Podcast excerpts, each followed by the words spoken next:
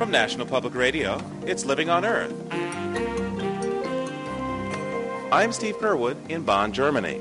Climate negotiators and environmental ministers from around the world gathered here say they're nearing agreement in their efforts to breathe life back into the Kyoto Accord on global warming. We'll assess the progress and the remaining hurdles on the road to implementing the treaty and meet some of the people charged with brokering the deal. And as negotiations here continue round the clock, host nation Germany is wasting no time. It's already moving fast to gain the edge as the world leader in technologies to fight climate change. The future of German industry is not steel and not coal and not cement. Uh, it's, it's high technology. There's a large gap to the Americans, for example, and the only change is to get any new markets, it's the energy efficiency market and the environmental market. We'll have those stories and more this week on Living on Earth right after this.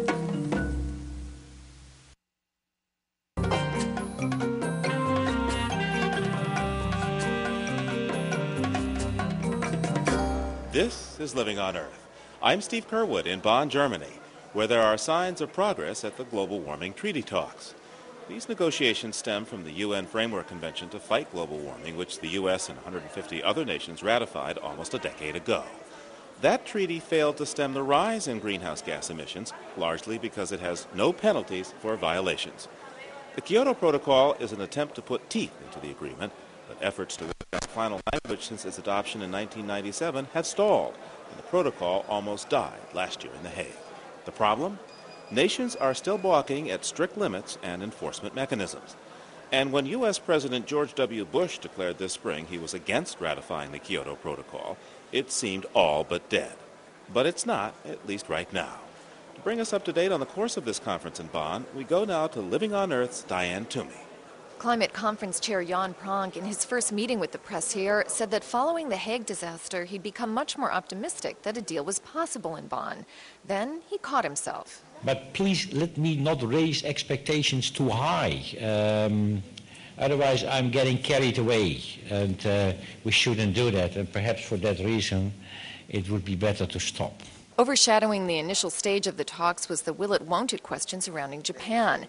After weeks of conflicting statements regarding that country's willingness to ratify the treaty without the U.S. involvement, the Japanese environment minister clarified her country's position, but just barely. It is important that the U.S. participates is the best scenario. And also it is important that we do not spend too much time waiting for the United States to come in. Both are very important. But soon after that, all eyes turned to the issue of carbon sinks, which torpedoed the last round of climate change talks.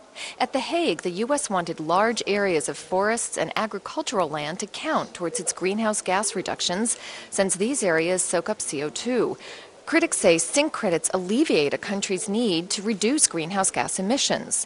Now, with the U.S. out of the picture, Japan, Australia, Russia, and especially Canada took up the cause of sinks. Canadian delegate Noreen Smith. It is at its heart simply proposing that uh, countries that uh, wish to exercise the option of negotiating or, or, receiving credit for the comprehensive management of their forest resources uh, simply negotiate uh, what that uh, forest management credit would be. The European Union countered, saying their proposal would allow countries to set up their own credit limits for sinks. Other EU descriptions of the proposal included unscientific and Pandora's box. It was time for a prayer. Water on the earth, sunlight in the spirits, hands and blind eyes, continue to touch us as religious demonstrators called for divine intervention, an 11th hour compromise package from President Jan Pronk was being circulated. It gave Japan and Canada their way on the issue of sinks, but also called for penalties should a country fall short of its emissions targets. The issue of binding targets had also been in dispute along the same fault lines as the sinks controversy. Earlier, the European Union had objected to provisions in the package, but as German Environment Minister Jürgen Trittin put it, time was running out. The European Union is convinced that this proposal is a hard, for us, hard compromise. But under these circumstances, it is acceptable and it should be approved by all other parties. The adoption of this proposal leads to a regime that is legally binding under international law, which will bring about real reductions in greenhouse gas emissions. To what extent other nations will sign off on the compromise won't be clear until later this week. But when the conference wraps up on Friday, it's likely something will be agreed on, even if it's just to meet again. For Living on Earth, I'm Diane Toomey in Bonn, Germany. With me now is Raul Estrada, ambassador from Argentina and vice president of the negotiations here in Bonn. Hello, sir. Hello, how are you? Nice to see you again. Tell me, when the dust settles this Friday, when all the T's are crossed and the I's are dotted, what will be the basic thrust of it? Well, first of all, that we recover the dynamics. This is, the, I think, the main point. Second, we have some progress on uh, things, defining how big the loopholes are, because the Kyoto Protocol has loopholes, uh, but we have to define how big they are going to be, and that's one of the efforts we did. Other thing is to know how the flexibility mechanisms are going to work. And we also have some progress on that. It's also a point to know how the developing countries are going to get uh, substantive help to adapt to the climate change and to mitigate emissions. And we also expect to have uh, progress on that areas now. Under this uh, present level of agreement, Japan gets a lot in terms of, of sinks, that is, using uh, trees uh, and such to sequester carbon, effectively reducing what they have to get out of industry, as does uh, Canada, Australia, and the United States, if it were a part of this.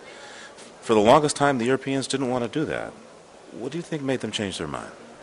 What had been happening in the last years already, uh, from 90 to until now, from 1990 until now, it's not such a big amount. It's, it's, it's relevant, but it's not uh, such a big amount. If you add all the numbers you have for all countries uh, to use for reduction of emissions, uh, it, it, amounts to perhaps 7% of the total they have to reduce. It's not too much.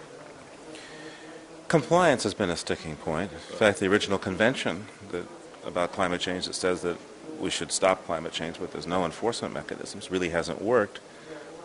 What about now? Are there real teeth in this agreement? Hmm. Well, there is a, a, a great tendency to have a, a very strong uh, compliance agreement. And my personal view is that is very difficult to do that.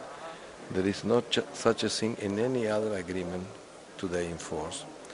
Uh, countries are usually not willing to be subject to sanctions and particularly in this case where the source of emissions are going to be from private factors and, and then you cannot penalize uh, countries. Uh, I think we have a lot to do still on that area. Uh, uh there are many reasons because countries fulfill their commitments and treaties and a, a system of compliance, control and sanctions is not the only one. There is a lot of literature on that. Uh, we have to evolve in a way that some consequences are going to be clear if somebody does not fulfill the commitment, but uh, uh, no penalties to be imposed, no fines to be paid for. What message does this agreement send to the United States? The message I think people here, delegations here, are trying to send to the US is that we are still working with confidence on that uh, protocol. We still think this is the way to solve the problem or to start uh, the solution of the problem. And we are protecting the interests of the U.S. in the sense that all points requested by the U.S. before, when they were in the negotiations, are there, and we are not changing that. This is still like it was before, and no additional conditions are added to the U.S. I want to thank you for taking this time today. Well, thank you very much. I'm delighted to be with you. While the climate conference discussions here in Bonn remain a work in progress, the deal that appears to be in the works will do nothing to get the international community out of the Kyoto quagmire. Glenn Kelly is Executive Director of the Global Climate Coalition. The proposal does nothing to address the issues cited by the United States Senate when it voted 95 to 0 against the Kyoto approach in 1997. It is clear that President Bush's rejection of this fatally flawed process in favor of a global, technology based approach makes more sense than ever. The deal is unfair to American taxpayers because it would increase consumer costs and possibly taxes. Meanwhile, Kyoto continues to exempt developing nations from reducing their emissions. China, for instance, is the second largest emitter and is on track to take over the lead in a few short years. India is not far behind, and yet they and others are still exempted. The deal is also unworkable. The United States, for example, would be forced to reduce energy use by approximately 40% under the Kyoto Protocol. Europe and Japan face similar reduction targets, and they each know from credible analyses that they can't meet their obligations. The new U.S. administration had a choice to make continue talking about the problem at international conferences without any hope of achieving a real solution, or reevaluating the fundamental approach at hand. By rejecting Kyoto and proposing a bold, visionary approach to the climate issue based on sound science, market principles, technology solutions, and global participation, President Bush has challenged the world community to rise to the occasion and recognize that the Kyoto quagmire has doomed nations to endless negotiation over a fatally flawed treaty. Although delegates here in Bonn refuse to accept this fact, we should all hope that by the next time they gather in Marrakesh later this year, they will be prepared to work constructively with the United States toward a more achievable and more effective approach to climate policy for this and future generations. Glenn Kelly is Executive Director of the Global Climate Coalition an industry association in the United States.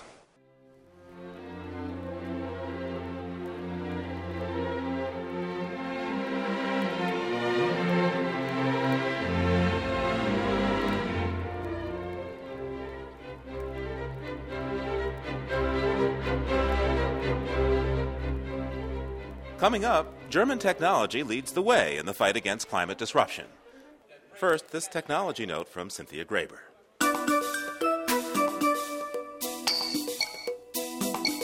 Heavy metals in wastewater pose a threat to human health. For instance, high levels of cadmium have been linked to digestive problems and to certain forms of cancer. And mercury can cause problems with fetal development and nervous system damage. At the moment, the only way to look for the presence of metals in water is to remove a sample and test it.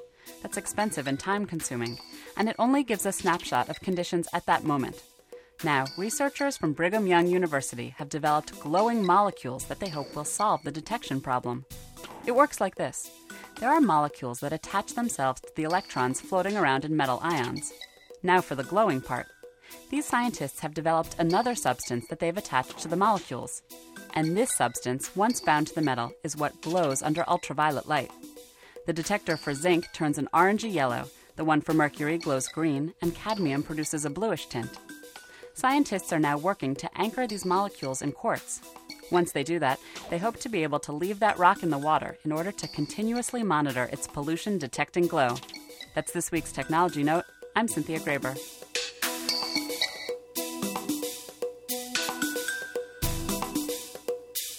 And from the climate change talks in Bonn, Germany, you're listening to Living on Earth.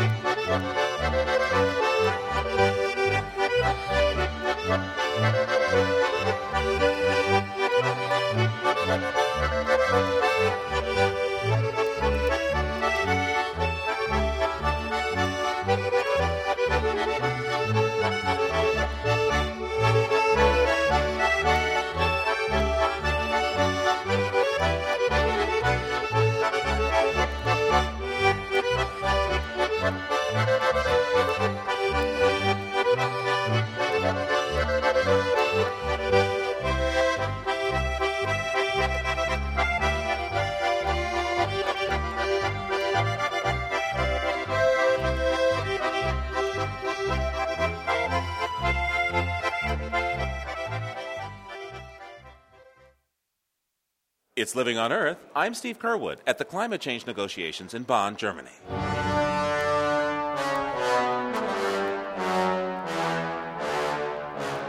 The climate change parley isn't the only event drawing international crowds to Germany. Every July, the town of Bayreuth hosts the Richard Wagner Festspiel. Now, that's a month long celebration of the composer's enduring operas. Wagner is best known for his ring cycle of operas based on the Germanic legends of the Nibelungen, a tribe of rather unpleasant cave dwelling dwarves. Now, some people say the famous seven dwarves who fraternized with Snow White are modern descendants of the Nibelungen. If so, somewhere along the line, Snow White's buddies became a lot more jolly than their ancestors, with the exception of Grumpy, of course. They did keep up the traditional dwarf occupation of mining and metalsmithing, though. And it is this Nibelung love of gold that kicks off the first of Wagner's works, Das Rheingold, in which the dwarf leader steals the gold of the Rhine maidens. The Nibelungs hammer the gold into a ring that bestows Master of the Universe status on whoever holds it, but no one holds it for long. There's a curse, there's murder, there's infidelity and incest. And along the way, the gods start to wonder just who's in charge anymore. By the time the four operas end, the Rhine bursts its banks, the ring winds up lost at the bottom of the river, and the world is on fire. Now that's a story of global warming. And for this week, that's the Living on Earth Almanac.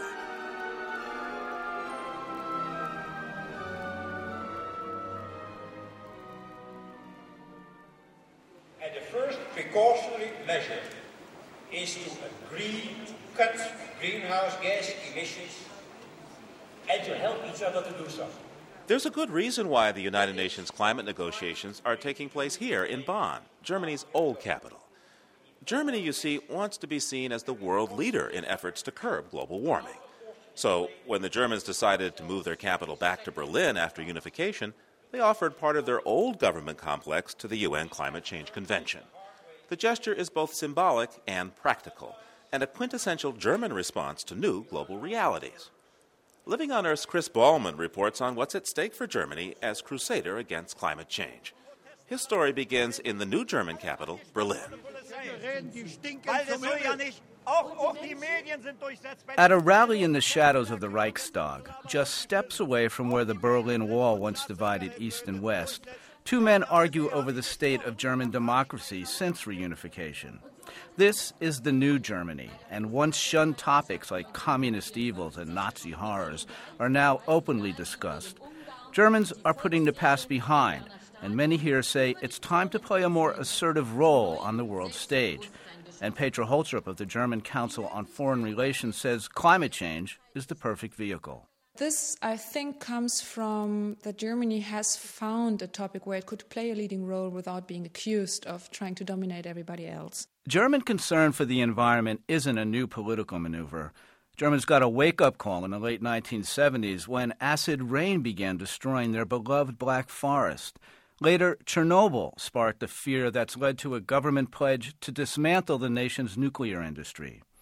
Anja Cohen of the German League for Nature and the Environment says recent soul searching over past sins has sparked a new environmental awareness. Uh, we cannot go into this uh, trip anymore about saving the world the German way because, I mean, we did pretty ugly things with that. No?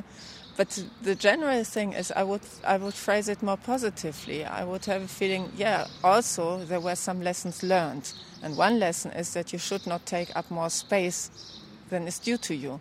And this is what you do in climate policy. If uh, the industrialized country emits so many climate emissions, this is using up more space. And then this is a form of imperialism and a form of corruption, which is not good. If Germany is setting the world agenda on climate change, it's doing so by setting an example at home, with a plan to cut carbon dioxide emissions 25% by 2005. That's our goals. And that's Franz Josef Schafhausen. He's the man overseeing Germany's CO2 reductions. And he says that from the factory to the farm, in the home, office, and automobile, emissions must be cut. That's not only for environmental reasons, but also for restructuring our economy, restructuring our society, creating new jobs, creating new technology and being prepared for the future. Germany reduced carbon dioxide emissions 15% by shutting down East Germany's old dirty industries and replacing them with modern facilities. Today, the emphasis is on cutting energy demand in homes and buildings. Restoring Berlin as Germany's capital has created what is likely the world's largest construction site. Giant cranes fill its skyline, and the din of the hammer is everywhere. With government loans and building codes that mandate energy savings, the architects of East Germany's remaking are going green. There are simple measures, like sensors in rooms that keep lights off until you enter, and subway escalators that don't move until you step on them. Other plans are far reaching. You can see the skyline of Berlin and the supplying area of this power plant. All these buildings are connected with this power plant by pipes, underground pipes, and the, especially the Potsdamer Platz by combined pipes. From a platform outside the control room, Andreas Naumann can see the 60,000 homes and 500 businesses that get their heat and electricity from the Bewag cogeneration power plant. When this was East Berlin, the plant burned oil. Now, natural gas and a high tech feed loop system produce energy far more efficiently. And Naumann says that means less pollutants going up the smokestack. The uh, CO2 emissions are reduced by nearly 80% in comparison with the old power plant, and the CO2 reduction by the work of the new power plant is 1 million tons per year for Berlin. Cogeneration is Germany's main avenue to reach its next carbon dioxide emissions target. And last month, government and industry agreed to double the output of cogenerated power with incentives to build new plants and refit old ones. Other solutions to Germany's CO2 reductions are literally blowing in the wind.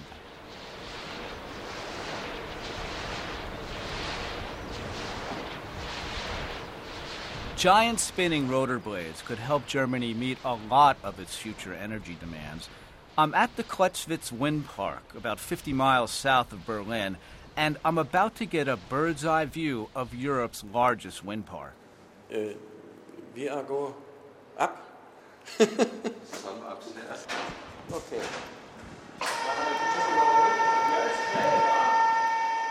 Park manager Henry Luvenhart prepares a tiny open lift to carry us up to the turbine.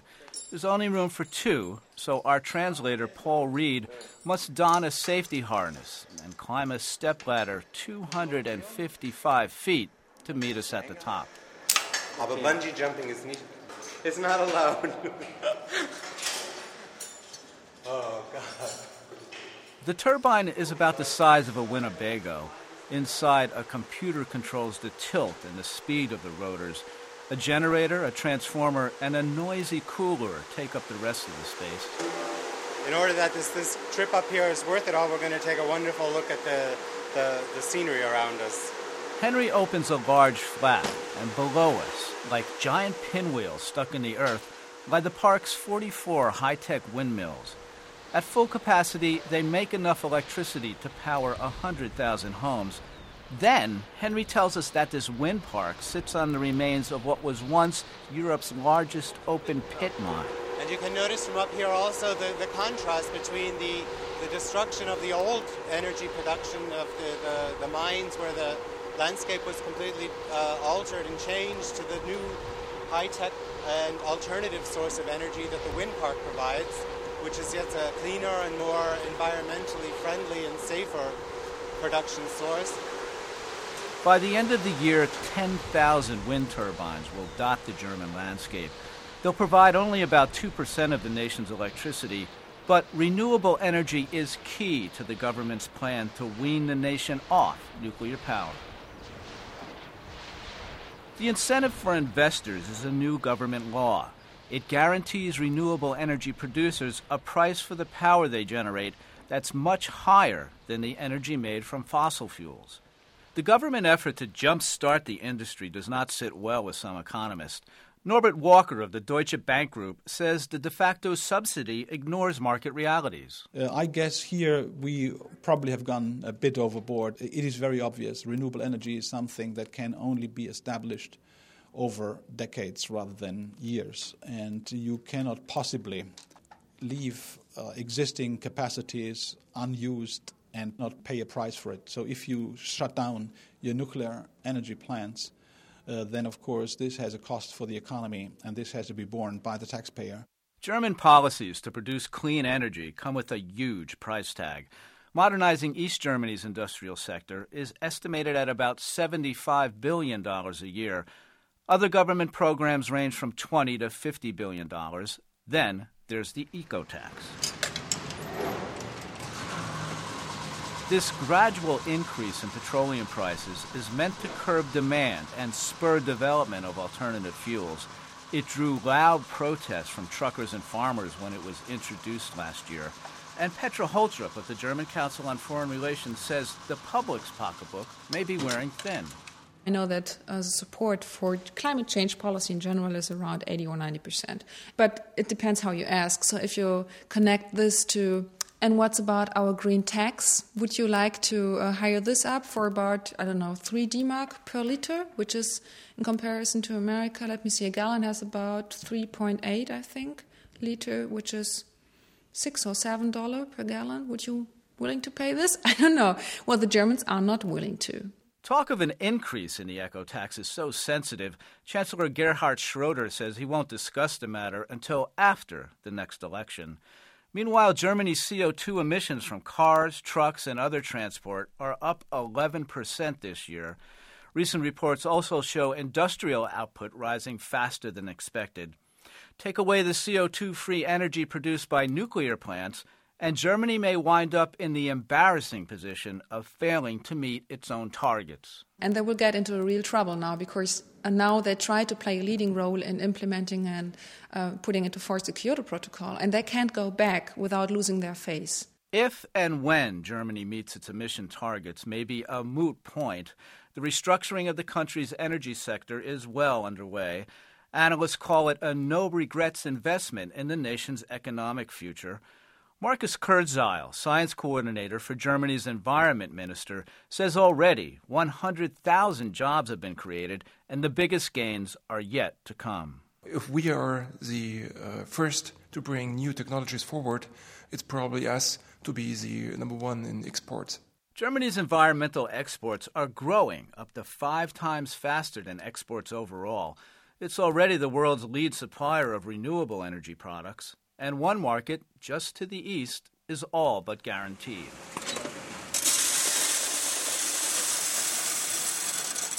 At a coin mint in Berlin, a machine spits shiny new euro dollars into a sorter. The euro goes into circulation throughout most of Europe next year, and Germans like the sound of the future.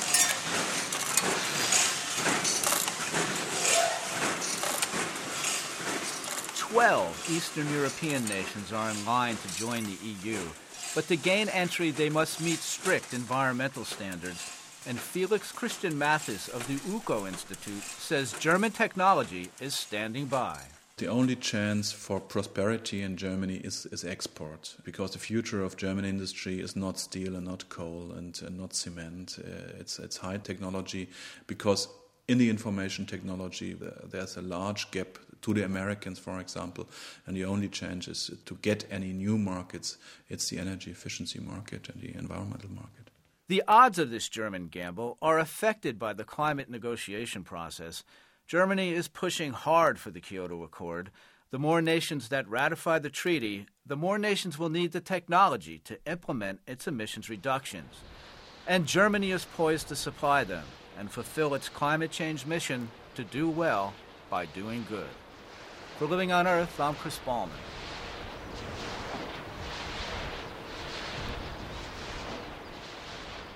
From the climate change talks in Bonn, Germany, you're listening to NPR's Living on Earth.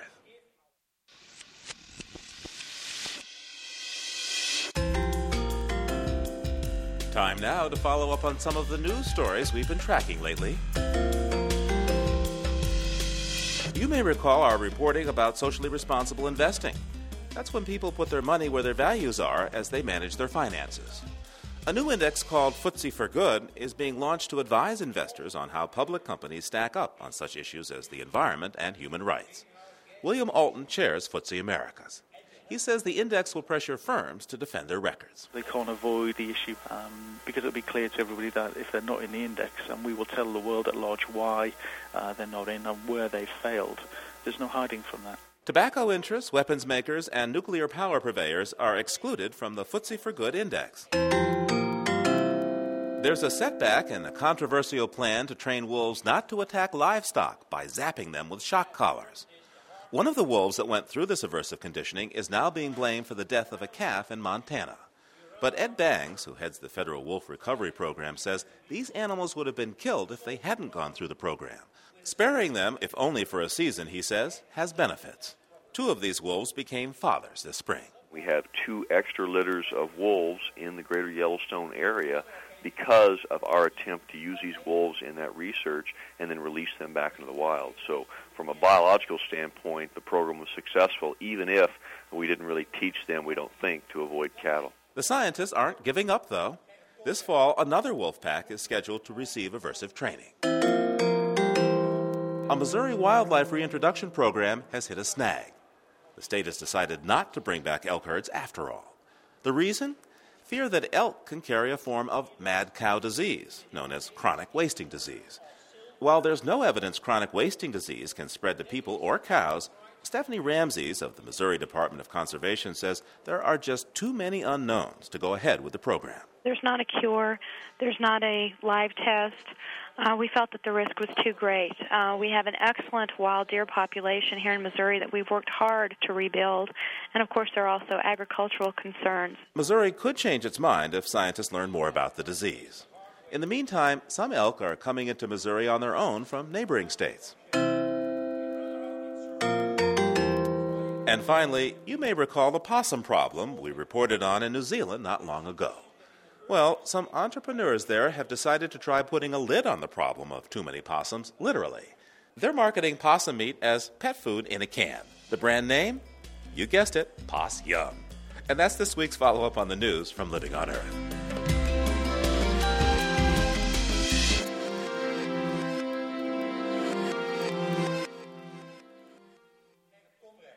Just ahead, a gambler's eye view of the odds of serious climate disruption.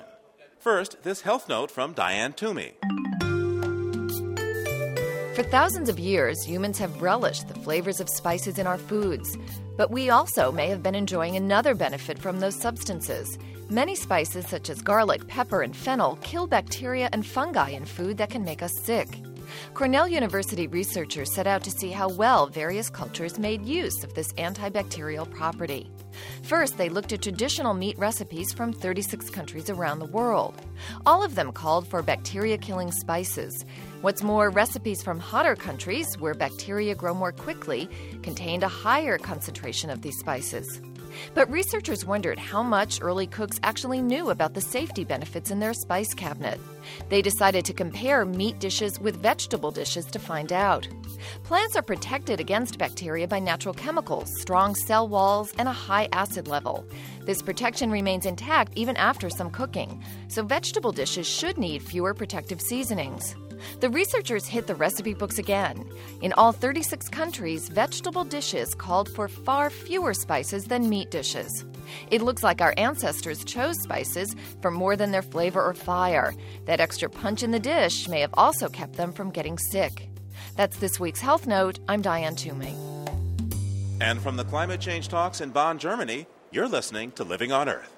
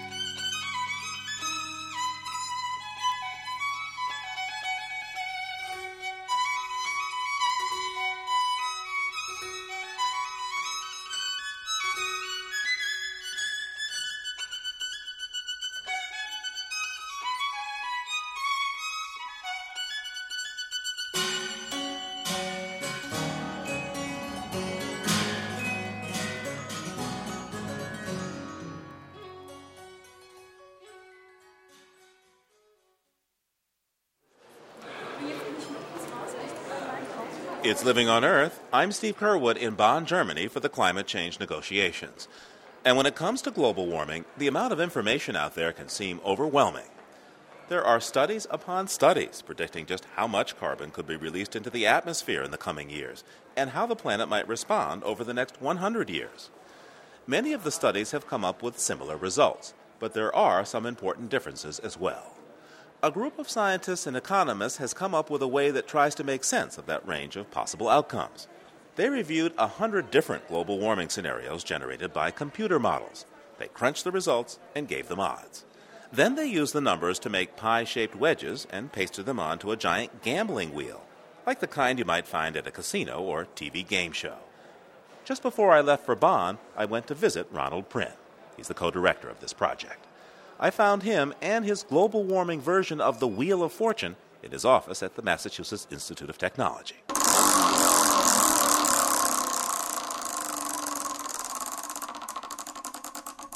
We call it the greenhouse gamble, somewhat tongue in cheek in saying that.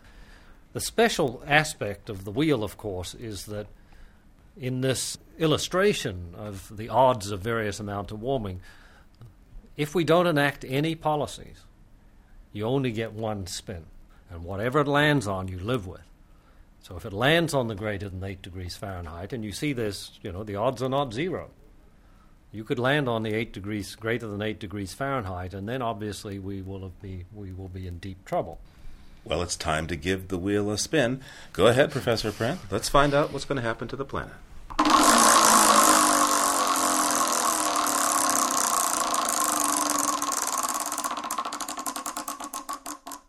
Bingo, three to four degrees Fahrenheit rise. That's right in the middle of the range, and maybe no surprise, it's one of the biggest slices of the pie. Uh, we were, had very high probability that we were going to either land on three to four or four to five degrees Fahrenheit. It's just on the line between three and four and four and five. Exactly. What would that mean for this planet? That amount of warming globally is not the amount of warming that you would get in the tropics or the poles because the warming is uneven. There'll be a lot more warming in the polar regions than in the tropics. So, 4 degrees Fahrenheit global average increase in temperature would correspond in the, in the uh, Arctic and Antarctic regions to perhaps uh, 6 or 7 degrees Fahrenheit rise of temperature there. So one would begin to really worry at that point about the stability of the uh, ice sheets the stability of the boreal um, forest regions, the stability of the tundra regions. What are the implications of that? Well, the ice sheets in the high latitudes are important in a number of ways. First, they do contain a lot of water, and uh, if they melt, uh, then they contribute to sea level rising. Sea level will rise with global warming anyway, and that is because when you heat up water, the ocean water, it expands. Uh, most of us are familiar with the fact that when you heat things up, they tend to expand. Well, ocean water certainly behaves like that.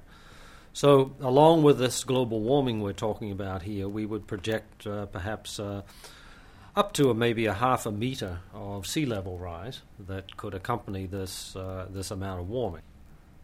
Okay, here we are at MIT in Cambridge, Massachusetts. Um, we're on a river, the Charles River. It's beautiful out there today. If there were a rise in the ocean, it's just down there at a dam. What would things be like here at MIT? Well, we would have uh, we would have a couple of hundred years to to adjust to it.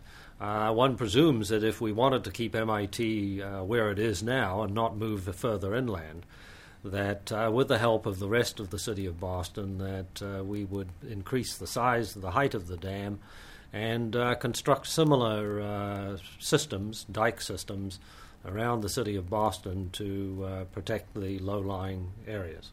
Perhaps the rich countries could afford to build dikes to preserve New Orleans, for example, uh, which would be one city that uh, would be certainly uh, susceptible to sea level rise.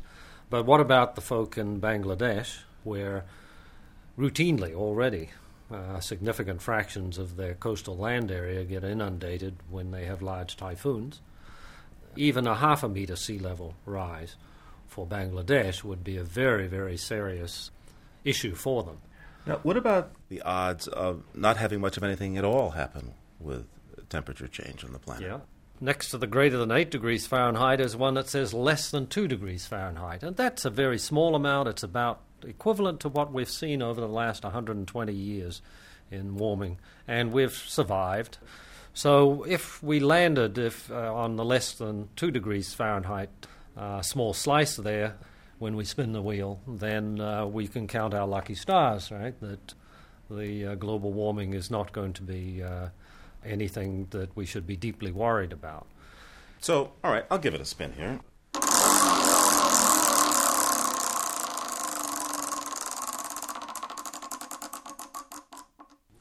Seven to eight degrees Fahrenheit this time.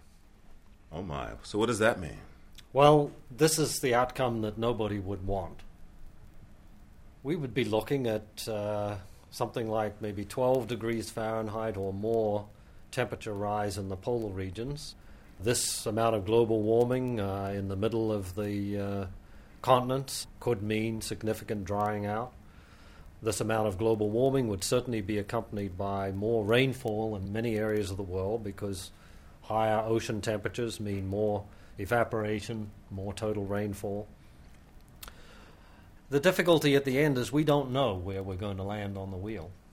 And the challenge for policy for make, policy making is to uh, replace the wheel that we have here by one in which has much smaller slices, where you're getting the high amounts of temperature rise, and much bigger slices where we're getting relatively small amounts of temperature rise. So that's the aim, that would be the aim of a policy, to change the sizes of the slices in this wheel. Ronald Prinn is professor of atmospheric chemistry here at the Massachusetts Institute of Technology. He also directs the Center for Global Change Science. Thank you, sir. You're welcome.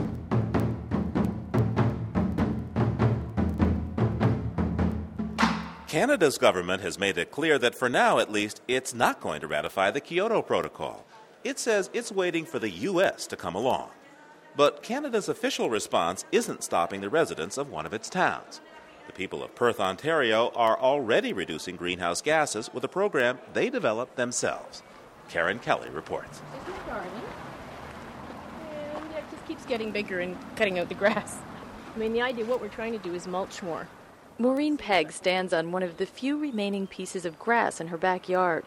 She recently mulched most of the footpaths. Everything else has been taken over by a jumble of tiger lilies, raspberry bushes, and rows of vegetables. Pegg says it's only a matter of time before her grass disappears altogether. It's just a conservation measure, and less water you use, less energy you lose in the long run. In the front yard, Maureen's husband Sid is drawing long, straight lines with a push mower. As a kid, I had to use one. You save electricity, you don't use gas, and it's very good exercise for me. Conservation is part of the Peggs' everyday life. They use rain barrels to collect water for the garden. They compost their weeds and food scraps, reducing their garbage. They disconnected their dishwasher and now they throw the soapy water on their plants. And they leave their car at home. The Peggs see these as baby steps in the fight against climate change, but they believe their actions can make a difference. I think I've become much more aware of things that little people can do, that it doesn't have to be the government doing it for you, that it, it can come from the bottom up. It's the right thing to do, and we taught that to our kids. And um, if more and more people get involved, it's better for the environment. The Peggs have always tried to conserve, but say they've taken extra steps since their town pledged to reduce its greenhouse gas emissions 20% by the year 2010. The drive is being led by a nonprofit organization called EcoPerth. The group was started in 1999 with the help of a federal grant. Its mission is to make their hometown of Perth, Ontario, the most climate friendly community in Canada. Alfred von Mirbach is one of EcoPerth's founders. He says they saw an opportunity to make climate change a local issue. If we could get people really to come on board, they would understand a real big picture of what this is about. And, and so here was an opportunity to work with that at so many different levels and try to get people to embrace a, a, this sort of more eco efficient way of being. And, and more particularly, we could do it in our little community. In some ways, Perth seems ripe for this transformation. It's a town of just 6,000 people, with a healthy dose of artists, farmers, and city folks in search of a simpler lifestyle. There are also big cars, fast food, and the trappings of modern life. Von Mirbach says they realize that most people aren't going to change their lifestyle to address a global problem like climate change. So EcoPerth mainly focuses on economics and quality of life. Greenhouse gas reduction is presented as an added benefit. The group's motto is awareness through action. So we just said, well, let's, let's do the actions. If people see the actions, then they'll understand what we're doing. Actions like the Local Flavor campaign, which links local farmers with stores and consumers. Not only does this increase support for neighboring farms, it reduces the fuel spent on long distance deliveries. EcoPerth also convinced the police to adopt bicycle patrols, and they sponsor tire pressure clinics to improve cars' fuel efficiency. Von Mirbach says EcoPerth's job is to make it easy for people to do the right thing. They don't have to know why we're doing it particularly. They may be doing it because it reduces a parking problem, not because it reduces CO2 emissions. But once they come on, if they see that they've been involved in five or ten EcoPerth actions, and they understand now that those all actually have CO2 benefits to them, then they'll embrace it. EcoPerth estimates that so far, about 10% of the townspeople have taken steps to reduce their greenhouse gas emissions, and they're hoping those folks will serve as role models for their neighbors. Um, it's also wise to put a little uh, bone meal. That's the phosphorus source. At the EcoPerth annual tree sale, volunteers offer advice on energy efficient landscaping. They suggest planting evergreen trees to block the winter winds and shrubs around the house to prevent heat loss. And they point out that air conditioners don't have to work as hard when they're shaded by trees. Brochures explain that a single tree will remove 10 kilograms of carbon dioxide from the atmosphere every year. If it's planted for energy efficiency, EcoPerth estimates it'll help remove 100 kilograms of CO2. Perth resident Kathy Wilson is planting trees to reduce wind exposure and provide shade. I think it's really important because of the value of, uh, of the trees and what they put back into the environment and the cleansing effects of the trees. More than 18,000 trees have been sold over the past three years. That's an average of three trees per Perth resident. The group draws people into programs with discounts and the promise of savings on their energy bills. For instance, rain barrels are sold at cost, and EcoPerth uses federal funding to provide discounts on solar hot water systems. Von Mirbach says they try to appeal to the things people care about. That's the sort of you know carrot stick combination that we're really hoping um, gets people on board. So they say, okay, if, if you're going to help me part of the way, then for sure I'll do this. And so it's it's great from a greenhouse gas standpoint. Using economic incentives has worked with the town council as well. Jim Connell climbs a narrow staircase to the attic of Perth's town hall. He ducks to avoid hitting his head on the low beams and then points to a 150 year old stone wall layered with pink insulation. Part of this project is to seal the, uh, the perimeter at the attic, reducing some uh, energy consumption that way. Connell is the town's building inspector, and he's overseeing the energy retrofit of five buildings. The program includes installation of energy efficient lighting, timed thermostats, and room sensors that automatically turn off the lights. Connell says EcoPerth initiated an energy audit of the town's buildings. Once councillors found out how much they'd save, he says it was an easy sell. The major motivating factor is, is, if you can carry out a certain amount of work and see the capital return in the energy savings, it only makes sense to do that. The project will cost an estimated 260,000 American dollars. It's expected to save the town about $30,000 a year in energy costs. And the extra bonus is it'll reduce their greenhouse gas emissions by more than 140 tons annually. That's about 30% of the town's total emissions. EcoPerth's Alfred von Mirbach says this example paves the way for a retrofit of larger businesses. It's expected all of these projects will help Perth achieve about half of its greenhouse gas reductions. It's also given the town a bit of notoriety.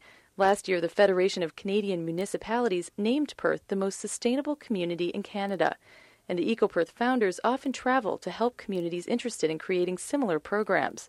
Environmentalists like John Bennett of the Sierra Club of Canada say these grassroots projects are worthwhile, but the Canadian government has to do more. We have not passed one law in Canada, not one law, that will make significant changes in our greenhouse gas emissions. So we're not serious about this. We're not serious at all. But Neil McLeod insists the government is serious about climate change. He's Director General of the Office of Energy Efficiency in the Ministry of Natural Resources. McLeod says the government sponsors voluntary programs for industry, and it's spending almost $720 million on climate change education and research over the next five years. McLeod contends tougher laws aren't necessary. We prefer the voluntary approach in Canada, and we monitor it closely.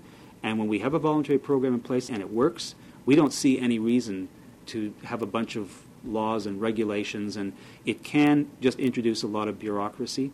Sometimes you need to do that, but if you can achieve what you need to achieve without getting into all that, we'd rather try that first. But the lack of existing federal legislation is discouraging for some residents of Perth.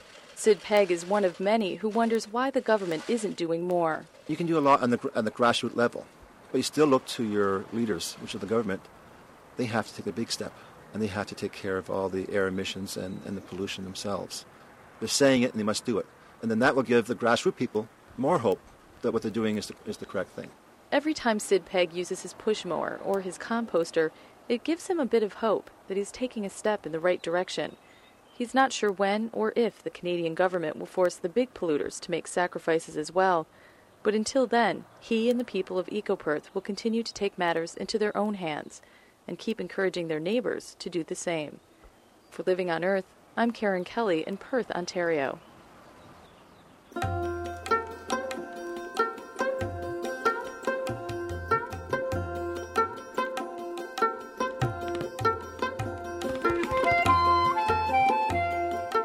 And for this week, that's Living on Earth. Next week, once one of the most polluted places on Earth, Mexico City has just celebrated its first year in a decade without a smog alert. Air quality is improving, but city officials wonder how long they can keep the skies blue.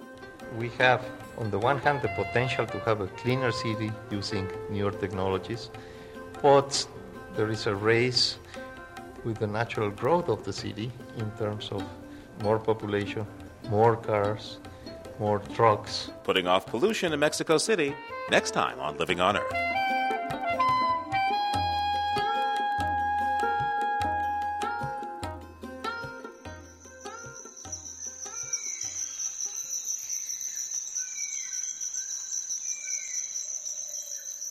We close this show from Bonn, Germany, with sounds from the Japanese city that bears the name of the treaty being negotiated here. Sarah Peebles recorded the subtle ambience of an outdoor temple in Japan's ancient capital, Kyoto.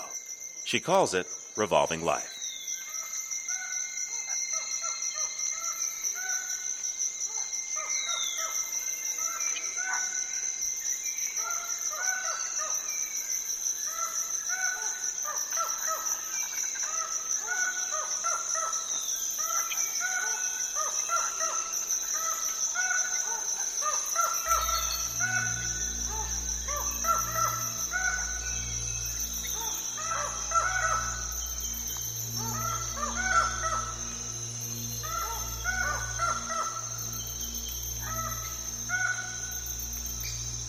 Living on Earth is produced by the World Media Foundation in cooperation with Harvard University. Our production staff includes Anna Solomon Greenbaum, Cynthia Graber, Maggie Villiger, Nathan Johnson, Jennifer Chu, and Gernot Wagner, along with Peter Shaw, Leah Brown, Susan Shepard, Carly Ferguson, Mylisa Muniz, and Bunny Lester. We had help this week from Katie Saunders and Marie Jayasakura. Allison Dean composed our themes. Environmental sound art courtesy of Earth Ear. Our technical director is Dennis Foley. Liz Lempert is our Western editor. Diane Toomey is our science editor. Eileen Bolinsky is our senior editor. And Chris Ballman is the senior producer of Living on Earth. I'm Steve Curwood, executive producer. Thanks for listening. Major support for Living on Earth's coverage of climate change comes from the Educational Foundation of America.